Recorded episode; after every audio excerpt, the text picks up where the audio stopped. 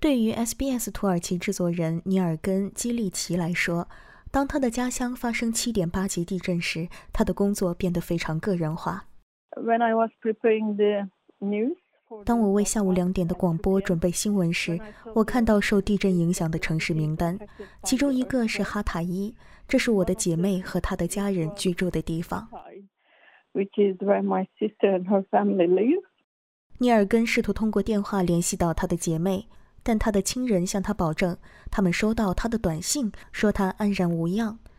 但随后第二次7.5级地震袭来，他们的手机电池失去了电力，此后就杳无音讯。The weather conditions in Turkey, um, right now is terrible.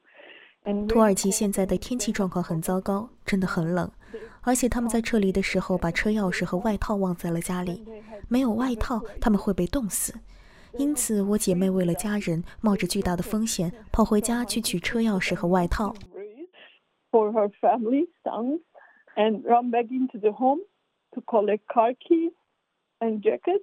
尼尔根的姐妹是一名小学教师，与丈夫和两个儿子住在一栋公寓楼的七楼。他们的家乡哈塔伊市位于土耳其与叙利亚的交界处，这是这场百年来最强地震破坏的众多城市之一。自周一凌晨发生第一次地震以来，死亡人数迅速上升。尼尔根担心他的姐妹和他的家人面临最坏的结果。My family are all really stressed and scared right now. 我的家人现在都非常紧张和害怕，而我们正在等待从他们那里听到一些好消息。感受，好吧，绝望和无能为力，实际上是一种非常糟糕的感觉。尼尔根是居住在澳大利亚的十五万名土耳其侨民的一员，许多人与他们的故乡保持着密切的联系，并被那里所发生的悲剧所深深影响。奥马尔·因切卡拉是澳大利亚土耳其互助联盟的负责人，也是新南威尔士州多元文化协会的成员。他说，许多澳大利亚土耳其人仍在努力确认家人和朋友的安全。他说：“你知道，这只过去二十四小时，每个人都急切地想联系他们的家人，并希望会得到好消息。澳大利亚当地社区在那里有亲人，我们在社交媒体上看到很多信息，他们把他们的名字、地址贴出来，并请求那里的人去检查这些建筑物。我想你知道，当你有这么多人试图通过打电话联系到他们的家人时。”他们也使得那里的通信系统超载，因此这太糟糕了。土耳其也是世界上最大的难民人口所在地，超过四百万叙利亚人生活在受地震影响最严重的地区。蒙瑟哈姆杜什博士是维州澳大利亚叙利亚协会的执行秘书，他的两个兄弟和父母是土耳其东南部加界安泰普的难民，那里是地震的震中。地震发生时，他们从睡梦中被惊醒。他们的大楼在摇晃。我父亲描述说，就像有人抱着大楼在晃，到处都是这样。所以他们只能逃出来，甚至忘记了他们的电话钥匙，只是冲到街上。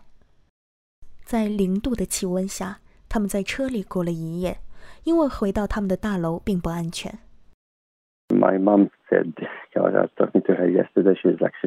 我妈妈说，我昨天还在和她通话，这是我一生中发生的最可怕的事情。她在离开叙利亚之前，已经经历了将近八年的战争，而这比战争更可怕。在叙利亚，估计死亡人数超过一千四百人，而已知的受伤人数约为三千五百人。这对一个已经被十一年内战摧残的国家来说，是一个巨大的打击。自二零一一年以来，哈姆杜什博士的组织一直在向叙利亚北部提供人道主义援助。他的妻子的家人住在阿勒颇，他说那里的人们迫切需要帮助。The tragedy is massive. You know, the Turkey infrastructure is not that great. 悲剧是巨大的，在土耳其基础设施没有那么好，而这只是土耳其，它是一个成熟的国家。但是在叙利亚北部，情况真的非常糟糕，在北部什么都没有。你知道难民营地区的基础设施目前完全没有援助，我认为现在任何努力都会带来很大的不同，因为有很多流离失所的人，他们已经离开了自己的家园，现在他们实际上已经失去了家庭，这真的很糟糕。所以，任何组织的任何帮助都会产生很大的不同。土耳其总统埃尔多安称，已有四十五个国家表示愿意帮助土耳其的搜索和救援工作。国际救援机构也在动员起来，在当地提供援助，同时也从远方筹集资金。乐施会是其中之一。